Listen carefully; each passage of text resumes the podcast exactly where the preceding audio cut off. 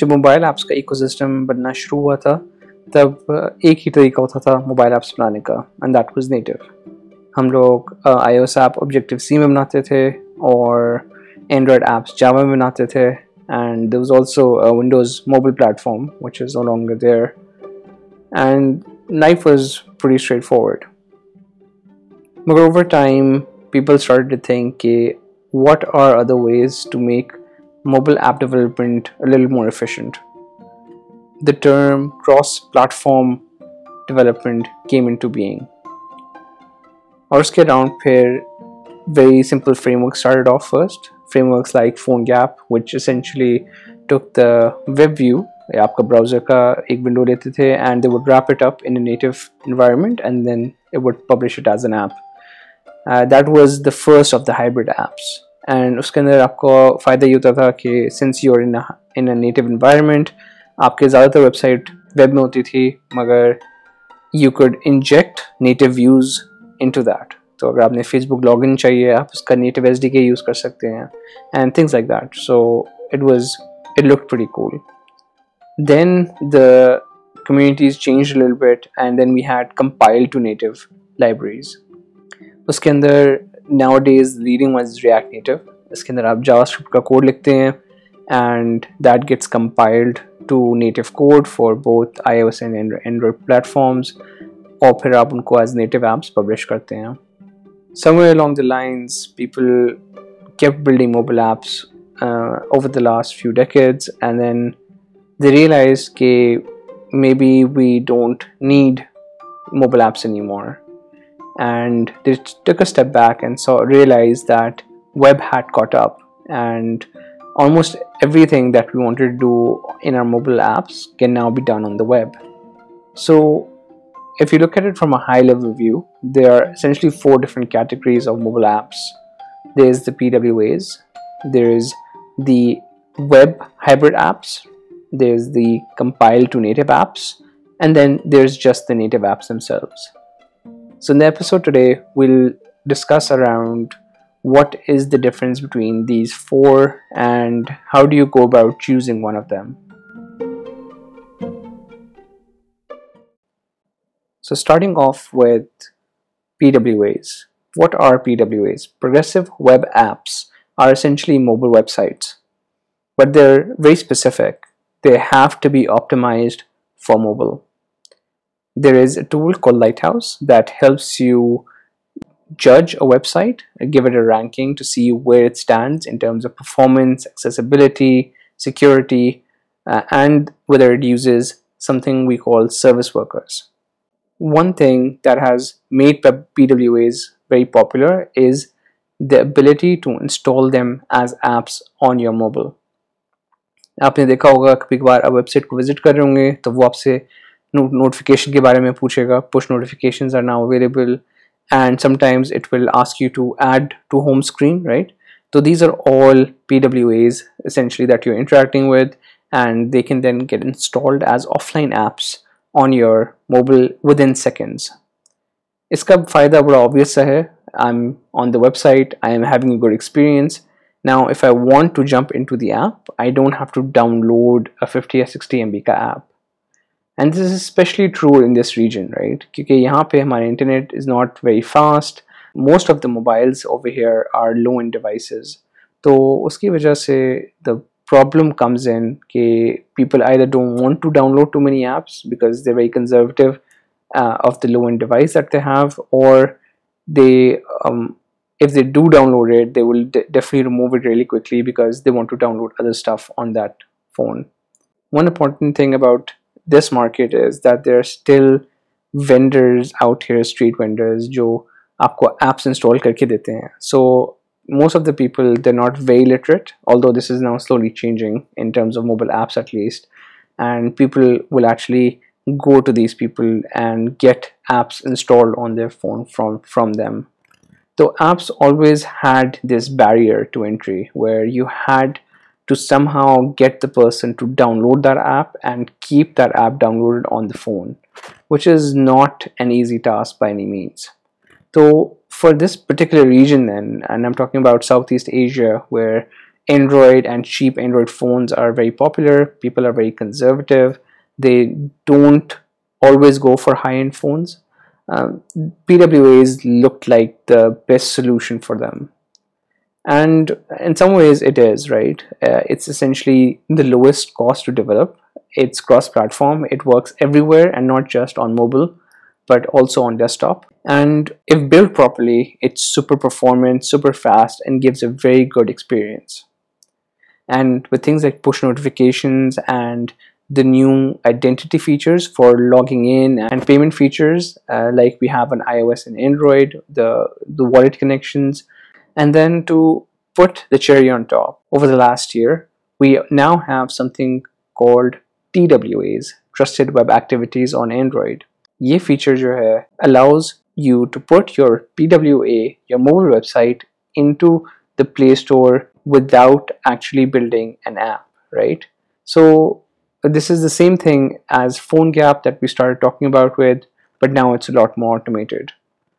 App opens in full screen, and you might have used these light apps nowadays, Messenger Lite or Facebook Lite or Twitter Lite. All of these apps are essentially P W As in the mix.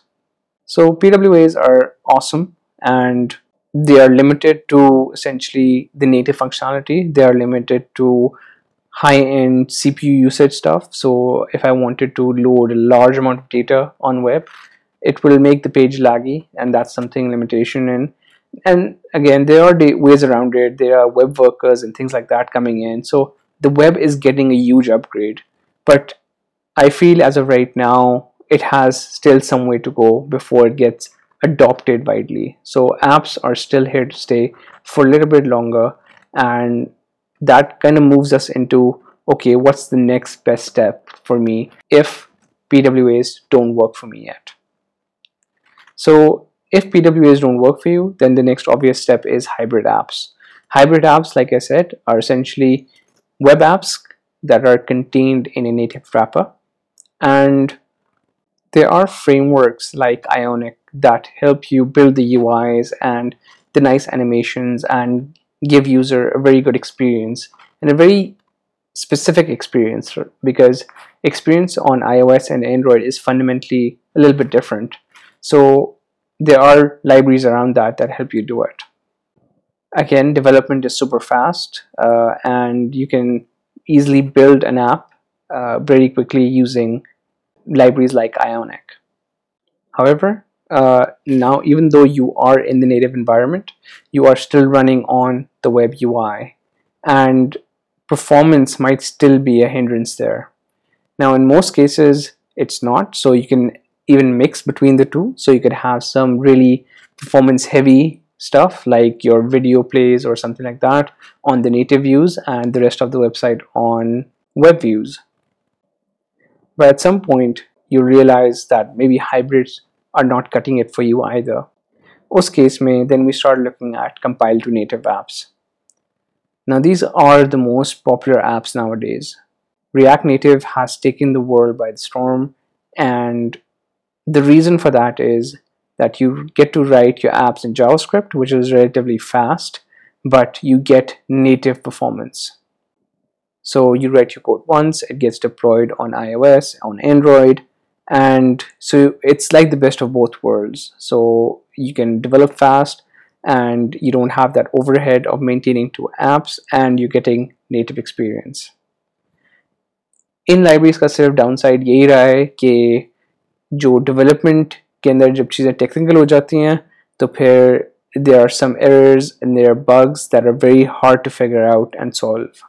Because essentially, jo code aap likh rahe hain, that is not running one to one on the server, right? On the on the app. So this becomes a huge challenge. And iske alawa, there are things like tooling, which tend to be difficult to manage, especially when you scale upwards, and challenges around that. Besides React Native, there's also Xamarin and Flutter, which are both very popular options. And Flutter is the newest comer and the one that is most interesting, because unlike React Native and Xamarin, it does not compile things, it actually draws them on that U I. So it has a different approach. It looks very promising. The build tooling is also top-notch. The error handling is much better. So that's something I'm personally also looking very closely into nowadays as well. After you just use React Native, that is obviously the native apps. Uh, why would you make native apps when you have things like React Native, yeah, Flutter? Essentially, at the end of the day, we have to start looking at the term cross-platform very closely. For most people, yes, cross-platform does work. But if you are a product company, especially uh, one with a very big product, a complex product, one thing you realize is that the experience that you want to give on each platform needs to be tailored accordingly. Now, doing that on a cross-platform app is possible, but it kind of duplicates the work anyway, right? Because you have to give a unique design to both. You have to then configure the animations, the layouts, the gestures, everything else. So at the end of the day, instead of maintaining two duplicated code bases in a cross-platform app, most companies then decide to go down the road of having separate apps. Now, mind you, React Native was made by Facebook. So Facebook has had some success in maintaining cross-platform apps. But that said, many companies have opted for native apps. One of the more popular and recent options was Airbnb, who actually tried adopting React Native, but Uh, did a long blog post on it saying, okay, look, this is amazing, but this is not fitting our workflow right now. And so that was a very interesting read as well. At the end of the day, you have to understand your market. If you're in Pakistan, you're building for a Pakistani market, then P W As are interesting, especially because they're super accessible, so especially because they're easy to make. Uh, there's a lot of talent available to make them. And my personal reason is that you can deploy very frequently. You don't have to publish a build to the App Store every day and then people have to download that build and update their apps, right? It's a very slow process. Web is super fast. The next time they load your website, it will be the latest version. So at Sasta Ticket, we are currently on P W As, even though we are working on a mobile app that will be out soon. But at the same time, so we understand that in our local market, people are price conscious. So if we save them money by having a small lean app, they don't have to download all of those M Bs. They don't have to download them again and again for new updates. Uh, we can give them a good experience offline using P W As, using the service worker. Then P W As are looking like a good win for this region.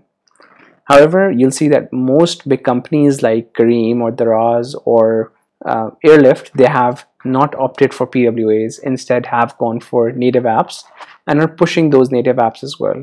And this is all obviously because P W As have their limitations, especially around push notifications, which is a core part for most of these companies.